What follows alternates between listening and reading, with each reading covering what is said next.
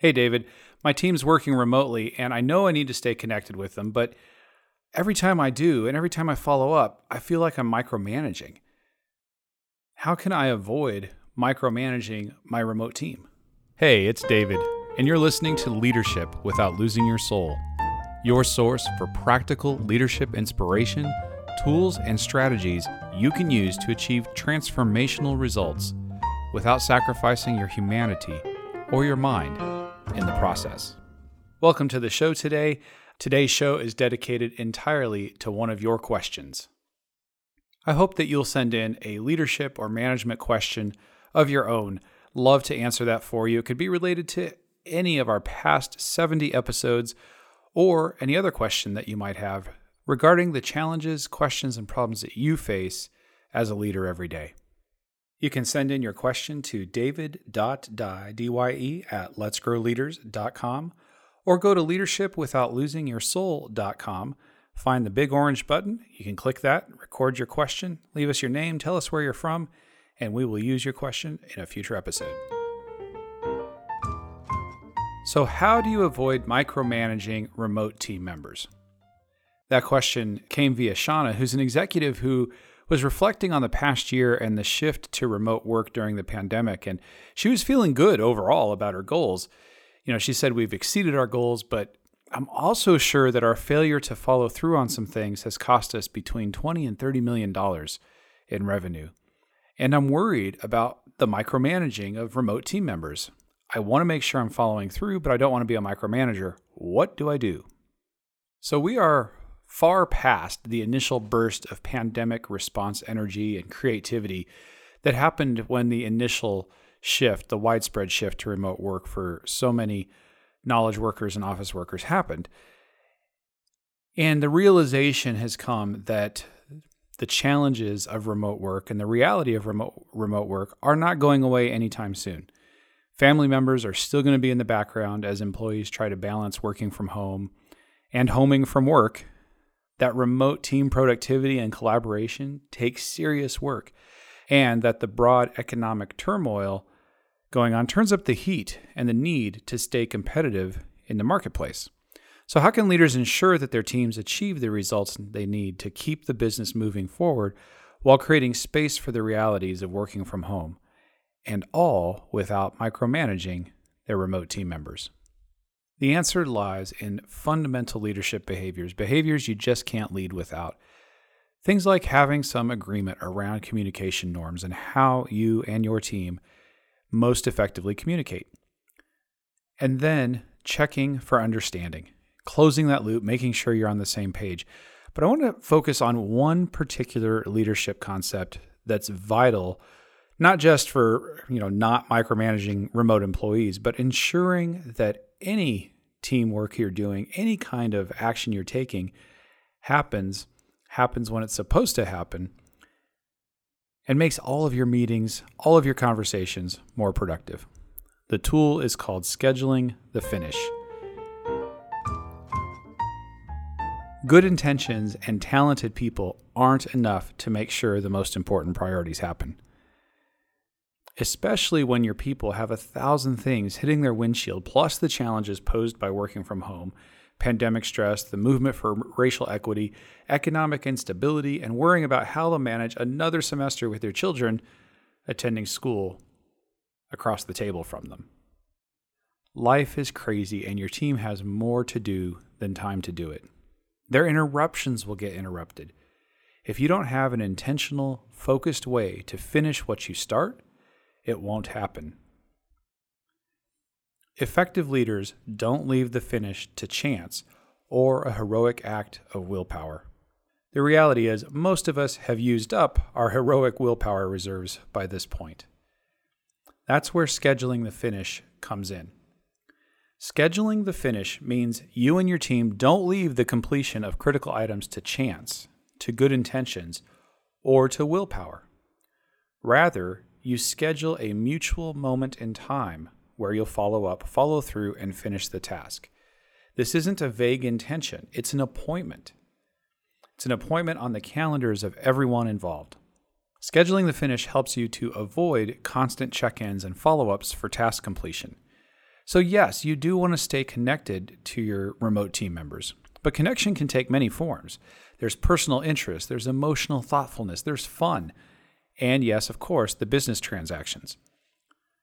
Knowing that there's a moment in time where you'll turn on the camera and discuss the completed priority allows you to focus on those other important forms of connecting with your remote team members. When you schedule the finish, you're making an agreement about when the thing's going to be completed and how you're going to know that it was completed. Is there going to be that eye to eye camera meeting? Is there going to be an email? Is there going to be a text? I mean, what is the deliverable? How is it going to happen? What does done look like? And the reason for that agreement is because one of the problems that many type A motivated energetic leaders have is they have a high sense of urgency. And so, you know, you're assigning something thinking this needs to be done yesterday, if not today. Okay, this is a high priority. And the person you assign it to, they might have a more process oriented personality. And so they put it on their list and they will get to it when they've crossed off the things above their that item on the list. And so in the meantime, you're pacing back and forth, pulling out your hair, either calling them and harassing them, saying, Hey, where's that thing? How's it going? What's up? Or you're silently waiting because you don't want to be a micromanager, stressing out the whole time. Whereas when you have a mutual, clear agreement, time on the calendar, where you're going to exchange the result, you know it's going to happen. It alleviates your stress, it creates clarity of the prioritization for the other person and it allows both of you to focus on the things you need to focus on. You want to make this automatic. If you have to spend energy trying to remember everything you and all your remote team members need to be doing and finish, you'll never do it. There's just too much going on and your brain has limited energy. Just thinking about every open loop can be exhausting. So here's how it works the moment you set an intention, make an appointment with yourself or with the other person where you'll complete the intention or take the next step. The key is when. What moment in time will you follow up, follow through, or finish? Here are some examples. Let's say you have a performance conversation using the INSPIRE method. If you haven't listened to previous episodes, the INSPIRE method is a acronym. It's a way to have performance conversations, feedback conversations that achieve results and build relationships. The final step, E in Inspire, stands for enforce. This is where you schedule a brief meeting to review the desired behavior. For example, hey, that sounds good. Let's meet at 10 a.m. next Tuesday to see how this is going and if you have any questions. You've scheduled the finish. How about when you delegate?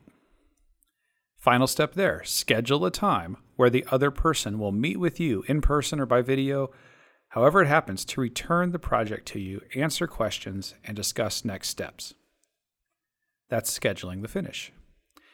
And a final example of scheduling the finish is when you lead a meeting, conclude the meeting by asking, okay, so let's take a quick check here. Who's going to do what by when, and how will we know? That final, how will we know, is a scheduled commitment to the team. For example, okay, we'll all have our data to Linda by Friday at 4 p.m. Linda will send us the new process by Wednesday at 3 p.m. Everybody puts the times on their calendar. If Friday 4 p.m. comes around and Linda doesn't have data from Bob, she calls him. If 3 p.m. Wednesday comes and they don't have the process, they call Linda. The key in all of these examples is to make an appointment. It might be an appointment with yourself or it might be an appointment with other people. Regardless, there is a difference between a to do item and scheduled time on your calendar, particularly if that time's scheduled with another person. The likelihood of you both keeping your commitment increases significantly. Now, if the items don't naturally fit into a calendar appointment, Say you're rolling out a new process to improve on time delivery and quality. You can still make appointments with yourself to reinforce the initiative, doing your 5 by 5 communication, communicating five times through five different channels, and to review performance. When you create an expectation, particularly a new one that's the result of training or a new process, you've got to follow through quickly on that behavior. When people get the behavior right, celebrate it, acknowledge it and reinforce that this is what people like us do. And when it doesn't happen, you have a quick inspire conversation to redirect people back to the new way of doing things. If there are problems that prevent people from doing what's needed, you've discovered them and you can solve them quickly and visibly. Let people know. So, if you're an energetic type A leader who excels at inspiring vision and creating a process for success and setting goals, sometimes you struggle with follow through. Because the follow through doesn't feel as fun or creative, it's not as motivating. That's why we invite you to make it an inseparable part of getting started. When you make the goal, when you set that intention, when you start the project, you introduce a process. Don't stop until you've scheduled the finish. Make it automatic. You'll leverage your team's energy, focus, boost morale when everyone feels good about what they've achieved, and you won't have to be micromanaging your remote employees. Schedule the finish and be the leader you'd want your boss to be. I'll see you next time. This podcast is a part of the C Suite Radio Network. For more top business podcasts, visit c-suiteradio.com.